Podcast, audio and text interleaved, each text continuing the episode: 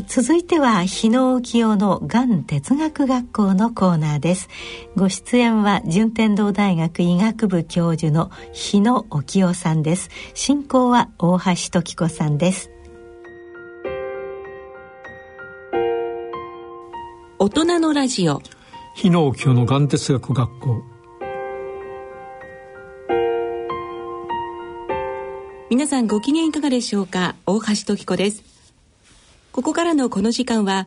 がん哲学外来でおなじみの順天堂大学医学部教授、日野清先生にご出演いただき、がん哲学学校と題して、がんなどの病をどう捉え、どう生きていくのかを話し合い、語り合っていく番組コーナーです。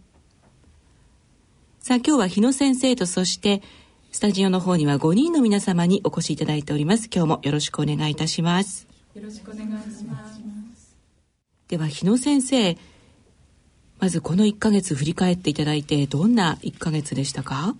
そうですね。あの鎌倉の舞台で、はい、がん哲学外来のシンポジウムをやったのも思い出ですね。でもう一つは石見銀山、はい、がん哲学外来開設記念シンポジウムを。これも良かったですね。うん、あの石見銀山の方からは今日先生飛行機で帰ってらっしゃったそうですね、えー、あの世界遺産の方もご覧になられたんですか？そこまでちょっと見ませんでしたけどね、えー、はい。で島根県ということであのご自宅のご実家の方に帰られてお母様とはお会いになって、そうですね。あの母と会ってね、それからあの石見銀山カフェの方に行きましたけどね、はい、そのご実家のお生まれになった場所の近くで開催となるがん哲学カフェどうでしたでしょうか？まあ近くと言ってもね、はい、僕は出雲、えー、出雲地方で、はい、石見銀山はあの大田の方ですから、うん、まあ、距離的には遠いんですけどね、はい、まあ、だけど同じ島根県ということですけどもね、えー、あまり西の方は行ったことないから、はい、そういう意味ではあの新鮮な感じですよね。そうなんですね。どなたかあの昔からのお知り合いの方とかはいらっしゃったりしてました？まああの前に、えー、僕の研究室にいた人たちが今、大田の病院に勤めている人はいますね。えー、まあ、そういう方たちも応援に来てくださった、ね、ということですね。はい、そしてあの冒頭に教えていただいたその鎌倉の能舞台でのカフェどんな感じだったんでしょう？能舞台でカフェってすごくこちらも珍しい能舞台はこんあの講演会でありますからね、えー、ただまあ講演をした後に、はいあの終わってからあのフロアからの質疑応答をしたりね、えー、まあ一種の会みたいな感じですよね。はい。この時参加をされていた森さんにですね、どんな風だったのかちょっとあのイメージがつかないので能舞台での公演って教えていただきたいと思うんですが。森です。よろしくお願いします。えー、あの能舞台は定員150名だったんですけども、はいもう当日参加の方などもいらっしゃって定員150名以上の参加で大変盛り上がりました。でなんといってもあの能舞台に背広姿で白旅姿の日野先生が あのカバンを持って登場された時一瞬であの場がリラックスして、はい、あのとてもアットホームな雰囲気になりました。能舞台の上は白旅を履かなければいけないという規則があるんですか？あのそうみたいです。はいいつものブルーのシャツにスーツでネクタイの先生が白旅で登場、はい、あの先生をいつも知ってるものはもうその、はい、登場シーンだけで皆さんもあの笑ってしまってで先生もすごくあの旅があの気になるようでずっとこう、はい、旅を上げておられるんですけど旅はあのあの伸びないので、はい、そうですね、はいまあ、じゃあ皆さんあの貴重な機会にいらっしゃったということなんですよね。そうですね。また先生だけカバンを持ってこられてた。この講演会は先生だけがお話をされたんですか？そうでないね。あのふたあと二人、はい、新聞社の方と、ね、乳がんを経験された毎日新聞の、えー、はい、記者の方と。はいそして、えー、外科乳腺外科の病院、はい。えー、湘南鎌倉病院の乳腺外科の土井先生です。はい。もうもうなんかあの旅に旅のことがもうあまりにも衝撃的すぎてっていうねあのシンポジウムだったみたいです、内容はね、はい、話す内容はいつもと同じだけどね、えーえー、ただ雰囲気っていうか場所があの初めてでね、はい、こういうのが思い出作りですね、うんはい。うん、これは一生覚えてるんじゃないですかねそうですよね、うん、なかなかない環境の中でお話をされたということですね。すねはい。ありがとうございました。さあでは他の皆様にもこの1ヶ月振り返っていただいていろいろトピックスなど教えていただきたいと思います。では大家さんお願いします。よろしくお願いします。あの私はちょうど一月ぐらい前にあの秋山さんのお墓参りにあの主人と2人であの出かけてまいりました。あの秋山さんのご主人もあのともたまにメールであのやり取りをさせていただいていて旦那さんに教えていただいてあの伺ったんですけれどもあのとてもあの彼女らしいというかあの自然がとても豊かな緑多いあの樹木層の場所に眠られててでお参りに行った時にあの私はちょっと気づかなかったんですけどあの主人の頭の上にオレンジ色の生まれたばかりのような蝶が飛んできて3回ばかりこう回って飛んでいったらしいんですね。であのあまり主人はそういうこと言わないんですけどもなんか今蝶が来て僕の頭の上回って飛んでいったんだよって言って秋山さんかなって 言った時に「ああそうじゃない」って言って2人でちょっとそんな話をしながらあのいろいろ思い出に浸りながらちょっと語らったんですけどもあのやっぱりこう振り返って秋山さんたちと過ごした時のことを思い出しながらあの今日のこの先生の本なんですけども「いい人生は最後の5年で決まる」っていうその最後の5年がいいといいねっ豊かになるねってよく先生がおっしゃるんですけどあのその5年っていうのはいつが5年なのかっていうのは誰にもわからないんですけどやっぱりいつも今日が今日から5年なんだっていうふうに思いながらやっぱりよりよく生きることがあのそのクオリティオブデスではないですけどそのより良い死につながるんだっていうふうに思ってあの秋山さんのお墓参りをしながらあのちょっと思い出にそ浸りながらそんなことを考えました。はい、越冬隊友の会隊長の秋山さん、ね、はい、はい、随分、ま、番組でも活躍してくださったんですけれどももしかしてその長になってご挨拶に来てくださったんではないかと そうですね、はい、あのご主人にそのことをちょっとメールで伝えさせていただきましたら僕が行くと「蜂が来ます」って言われて「美奈子です」っていうふうにご主人が言われるのがとてもユーモアユーモラスでそうですね、えー、そんなやり取りもちょっとさせていただきながら思い出を語らいました。それだけこう自然が豊かなところに眠ってらっしゃるということなんですね、ね、とても素敵なところです、うん、はい、ありがとうございます。えでは今回初めてスタジオの方にお越しいただいていますえ時和台バプテスト協会カフェスタッフの岩崎さんにお願いしたいと思います。はい、えっ、ー、と初めまして岩崎秀子と申します。えっ、ー、と私はバプテストえっ、ー、とあ時和大バプテスト協会のえっ、とカフェのスタッフとしてえっ、と本当にもうつい最近参加させていただいたっていう感じなんですけれども、えっ、と時和大協会というのは東武東上線の時和台駅北口から徒歩3分というあの線路から見えるところにあるあの教会なんですね。でそこでえーと、毎月というわけにはいかないんですけどもあの不定期、まあ、2ヶ月おきだったり3ヶ月おきだったりで、えーと、カフェをやっていますで、えーと、近いところでは次回は、えー、と7月29日の土曜日13時から、えー、と行っておりますのでよろしかったらご参加ください。えーと、私はこの1ヶ月ですと、ちょっと変わった、えーと、研修会の方に参加させていただきましてあの薬剤師医療従事者向けの勉強会というのがありまして薬剤師さんでいらっしゃる？いえ違うんです。それで、はい、私はあの薬剤師ではないんですけれども、はい、あのそのがんカフェの方の、えっと、スタッフの人として、えっと、勉強できればなと思ってあの問い合わせをさせていただいたらばあの薬剤師とか医療従事者とか関係なくあのぜひぜひ参加してくださいっていうふうにあの主催者の方がおっしゃってくださったのでで、えーと、それに出てきました。でそこで、えーと、日野先生とあと田瀬さんっていう方とあと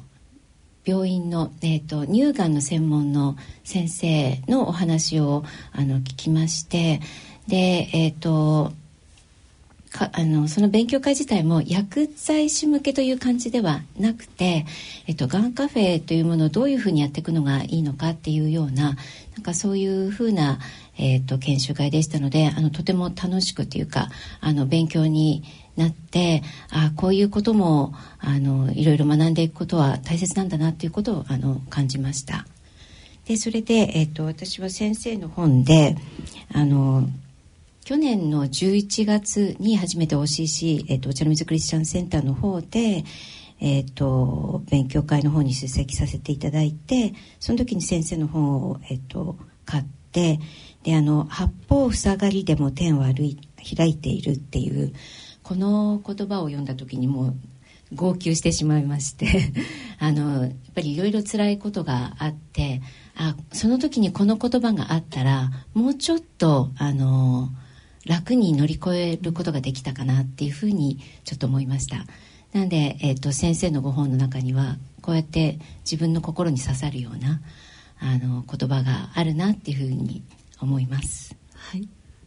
では続いて角田さんお願いします。と角田です。と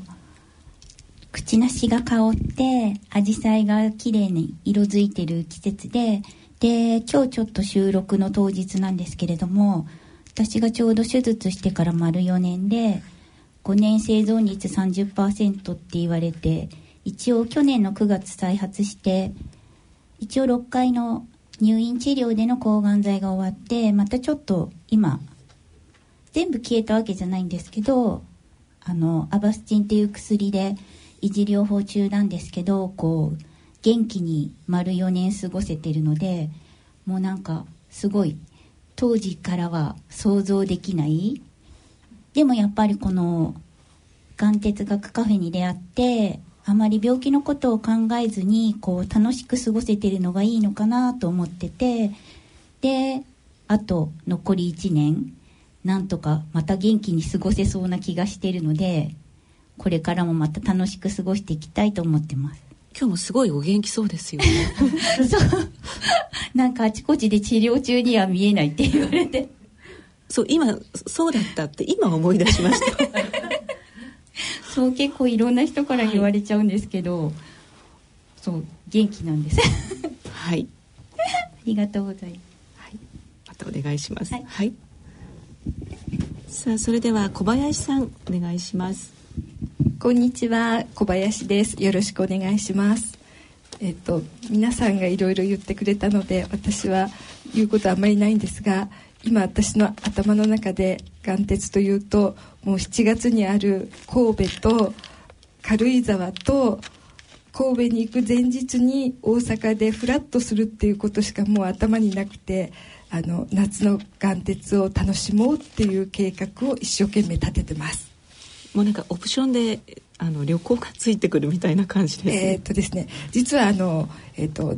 7月の8、9っていうのが、えー、養成講座と市民学会があるんですが、はい、神戸でですよね。そうですそうです、はい、その前日に7日の七夕の夜なんですがあの大阪の東先生のところで、はい、あの在宅部会のオフ会をやるっていうので急遽全然関係ないんですが在宅部会に入れさせていただいて お邪魔させていただいて東屋で皆さんと眼鉄について語り合うっていうことを楽しみにして今過ごしてます。はい、とあとあの皆さんあの角田さんとか大家さんとかと一緒に今からの軽井沢、はい、夏の学校ということであの新渡戸稲造に触れ合ってこようかなということを企画しておりましてその遠足のあの内容とかそういったものをちょっとこう計画を立てるのを楽しんでおります。はい、もういろんなところで開催になりますからね。そうですね。はい、私が行くところみんな眼鉄って感じですね。はい、いろんな方法で楽しんでいただきたいと思います。ますで森さんは、えー、名古屋の社長国記念代表の彦田さんとあの目白カフェのオルガニストの青柳さんと3名であの空っぽの器友の会を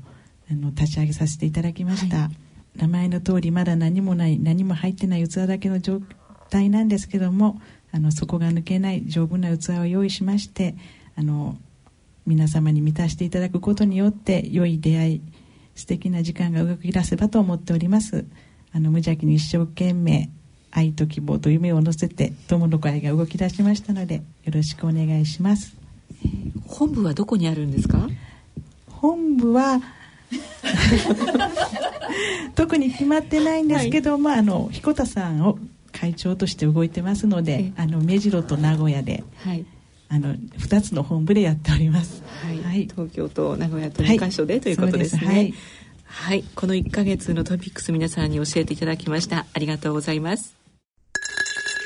さて今回は SB 新書発行の日野先生の新刊本「いい人生は最後の5年で決まる」の朗読を聞きながら進めてまいりたいと思います。日野先生こちらの本は今年の3月に出版になりましたが。そうですね、はい、これはあの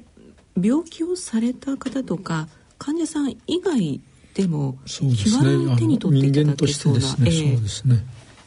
多分その老後のことを考え始められた方が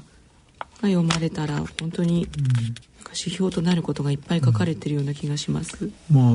それとあの、まあ、いろんな人生を送ってこられてね、はい、若い時辛い思いをしたり、はい、いろいろとあるでしょうけどねそういうことはそういうことにして、うん、最後の5年間をどのように過ごすかこれが大切ですね。まあ、過去を振り返るわけでもなくかといって未来をね思い患うわけでもなく今を無邪気にね、うん、小さなことに喜んでやる。これが最後の5年間のあじゃないですかね、うん、先生の2008年に始められたがん哲学外来で本当にたくさんの患者さんにお会いになってきてるわけなんですけれども、まあ、患者さんとか患者さんのご家族がご家族が多いでしょうからやっぱりあのお話をされる中で生きるとは何かとか死ぬとはどういうことなのかというのをおっしゃる方々が多いんですか？そうですね。まあ直接死の問題ということよりもね、はい、やっぱり、えー、どのように毎日を生きるかとかね、はい、あのまあ例えば家族の人が亡くなった時の残された家族の思いとかね、まあ、そういうのもありますよね。あのシニア世代の方だけではなくって、まあ、若い方でもいろいろ人生には分岐点ってありますからそうですね、えー、その都度その人生を見失ったような状態を経験されることもあると思うんですけれどもそう、ね。えーうん、そういう方々にも手に取っていただきたいご本ですね。すね。はい、さあそれでは SB 新書発行いい人生は最後の5年で決まるの朗読を聞きながら進めてまいります。朗読は大宮時子アナウンサーです。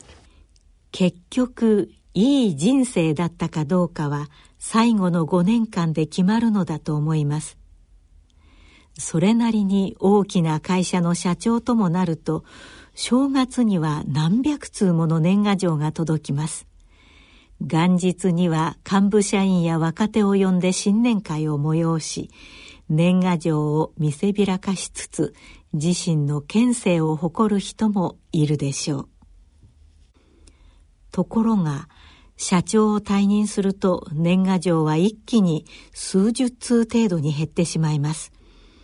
仕事で成功して地位を築き、多くの人からもてはやされていようと、リタイアすれば周りの人は去っていくのです。その現実が辛すぎてうつ病になった人もいます。本人の気持ちはわからなくもありませんがとても虚しいと私は感じます。結局その人にとっては社長という看板が全てでありそれがなくなって周囲の人が去ると途端に寄るべきところがなくなってしまう。そんな人生でよかったのでしょうか。私の尊敬する内村勘三は若い時には人から非難されたり職場を追われたりと苦労の多い人生を送りました。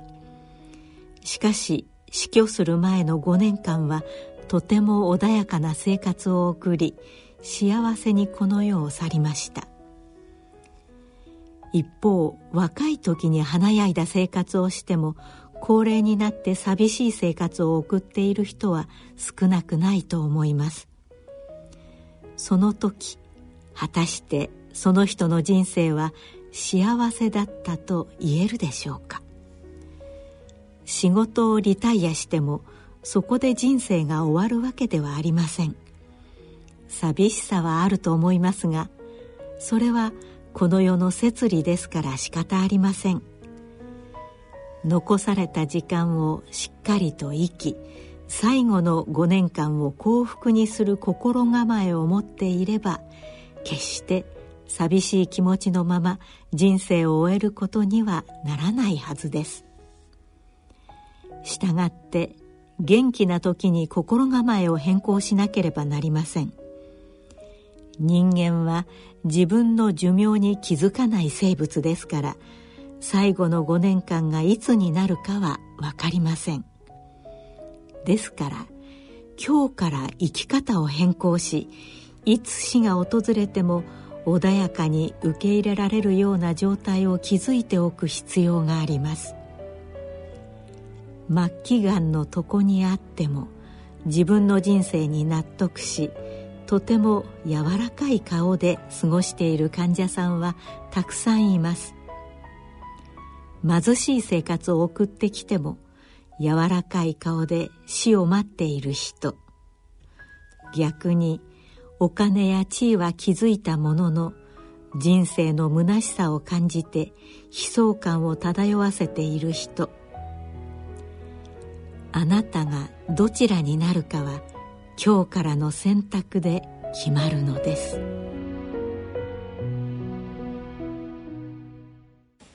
今日からの心構えで最後の幸福感が変わる。この章をお聞きいただきましたけれども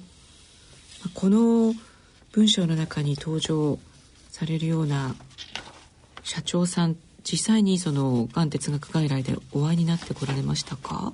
こういう人は何人か来ましたねもうそういう役職を解かれてもう看板が外れてしまってた状態で病気になられているっていう方々。おりますね。はい。まああの看板かじり的なものは男性に強くあって女性にはあんまりないんではないだろうかと思って今小林さんに、はい、お話を伺いたいと思いますが。ね肩書きが現職中は肩書きがあった方が、はい、やっぱり、うん、発言力が違ってくるかなっていうところはありますし、はい、あの今流行りの忖度っていうところも見えかけ隠れするかなとは思うんですがでもあのその中にいる女,、うん、女性はどちらかっていうとそれを一歩引いて見てるところはあるのかなって男性の、うん、方たちに比べるとそういったところはあるのかなとは思いますね。ね、ただそういう方もねあの退職されたりすると地元に帰った時に居場所がなかったりとか、うん、そういったところで奥さんの方はちゃんと地元に根ざしてたりとかコミュニティができたりはするんだけどそこにポツンと入れないでいるっていう話はよく聞きますよね。先生が今の順天堂大学の医学部教授でいらっしゃいますけれども、この教授の看板が外れた後はどういう感じになると思われますか？暇になっていいね。暇になって。ならまあね人間は譲るだけ人に譲るとね暇になるから。そういう訓練を若い時からやっとかないと。だから自分でやらなくてもいいことは人に譲ると暇になるじゃない。そうすると自分のなすべきことが与えられるから。これは年齢に関係なくね。なそういう訓練ですよね。なら定年の前にそういう訓練をしとけば暇になってあのいいじゃないですか。やっぱ人間っていうのは衣食住が足りて暇になるがいいですね。これが日本の社会ではねそういう看板か事実か人と比較してるから虚しさを感じていますよね。これが病気になって今まで華やいだ会社の社長だった人がそういう虚しさを持ってるしちょっとあの職をあの移動されたとかねそういうことによって出世街道から外れたと言って悩んでる人もたくさんいますよね。さあコロナ禍に登場する最後の5年という言葉ですけれどもじゃあどこからがその5年がスタートするのかっていうのは誰にもあの死んだ後でないとわからないっていうところもねあると思うんですけれども、このことについてじゃあ隣の角田さんお願いしてもいいですか？とやっぱりこう昨年再発してちょっと手術対象外になった時にやっぱりこう死が身近なものとなってでまあ抗がん剤で治療してもまあ寛解にはならなかったのでやっぱり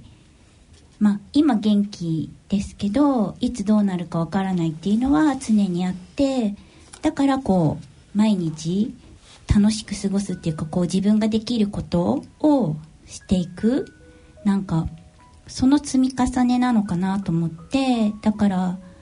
やっぱりこう今日元気でいられるこう自分の足で歩けて美味しくご飯を食べられて結構それだけで十分なのかなって思ったりとかしてだからやっぱりこうもう日野先生もよくおっしゃるんですけど大切なことっていうか大切なものは少ない。やっぱりそういったものとかをすごく感じていてで大切なものも少ないけれども自分にとって大切な人も少ないんじゃないかなっていうのも感じていてでやっぱりこう自分が大切に思ってる人とはやっぱりこう自分がいつどうなるかわからないっていうのをいつも思っているのでそういった人たちをやっぱりこう自分が元気でいる間は大切にしていきたいと思ってこうやっぱり日々大切に過ごすようには心がけてます。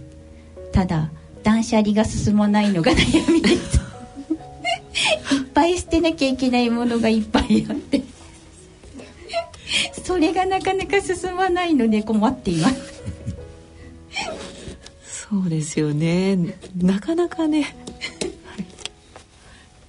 私この間実家に帰ってきてあの母親ががんで亡くなった後一人暮らしを続けていた父親がもうそろそろ一人暮らしは無理だろうということで施設に入ることになったんですけれどもそしたら「俺はあと何年生きるんだろうか」今80歳なんですけど5年かな10年かなって 言うんですね。でちょっと認知症も始まっていて。でそう聞かれてなんて答えていいのかわからなくなってしまって。先生だったらなんて答えますか？あと20年ですね。あと20年。人間はあと20年生きると思ってるから。そういう生物だからね。どんな境遇にかかわらずだからまあ80だったらあと20年100歳まで、はい、そういう本人はそういう感じですよ。人間っていうのは。あのと思いますね。なのですごくお金の心配をするんですね。で全然その何も心配はいらないのに、うん、そうですか。20年生きると思ってるから心配自分の寿命に気づかない生物だから、はい。うん、カマキリとかね昆虫と違ってね人間は自分の寿命に気づかない生物だから、うん、だからあと20年生きると思ってますよ。そういう目で人と接しないと。で自分ではあと5年かもしれないと思って自覚をしていき始めるそれは自覚というよりも口では言うけどね、はい、本当の自覚ではないですよ。うん。うん、だからそういう目で人と接しないとね、はい、という思いますね。はい。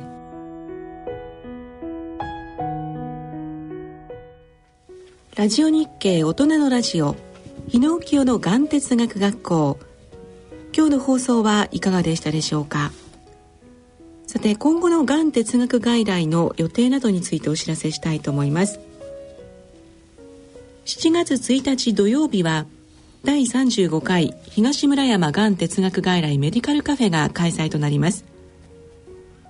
場所は東村山市の市民ステーションサンパルネ会議室で参加費は300円となります。時間は午後1時30分から3時30分となっています。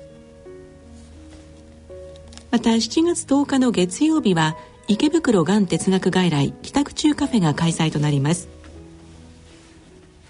会場はスベンソン池袋サロンで時間は夕方6時から夜8時までとなっています。日野先生のお話カフェと日野先生の個人面談が開催となります。7月12日の水曜日はがん哲学外来柳原忠夫記念本郷通りカフェが開催となります。場所は東京都文京区由比訪問看護ステーションで時間は夕方5時30分から7時30分まで。日野先生との個人面談も受け付け受け付けています。7月15日の土曜日は多摩プラーザがん哲学外来カフェ1周年記念公演「命を見つめる心」が開催となります。場所は横浜市多摩プラーザ地域ケアプラザ多目的ルームとなります。時間は午後2時から4時まで日野先生の講演民族え中国民族楽器の演奏会などが行われます。そして7月20日の木曜日ですが柏がん哲学外来かえ柏がん哲学外来開催となります。場所は千葉県柏地域医療連携センターで時間は午前9時30分から11時30分までとなります。そして7月22日の土曜日がん哲学外来新百合ヶ丘メディカルカフェが開催となります。場所は新百合ヶ丘21ホール会議室2番となります。時間は午後2時から日野先生そして、えー、聖マリアンナ医科大学附属研究所の福田守先生の講演。またカフェも開催となります。詳しいことはがん哲学外来のホームページでご確認ください。それではここで DDO からのお知らせです。癒しと安心と人とのつながりを理念とする由い訪問看護ステーション。東京都文京区に位置する由い訪問看護ステーションは緩和医療ターミナルケアをはじめ難病リハビリ認知症の方々への心を込めたケアをさせていただいております。お問い合わせは東京03-5804-1233東京03-5804-1233までお電話ください。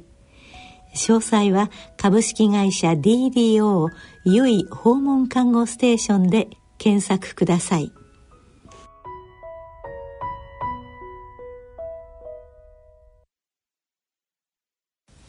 この番組はポッドキャストオンデマンドでもお聞きいただけます。こちらは放送でお聞きいただけなかった箇所もお聞きいただけます。番組のホームページからアクセスしてください。そして番組をお聞きの皆様皆様もこのがん哲学学校に参加しませんか？詳細は大人のラジオ番組ホームページをお読みいただきスタジオ観覧希望と記入してご応募ください。また番組では皆様からのご意見ご感想もお待ちしております。すべての宛先です。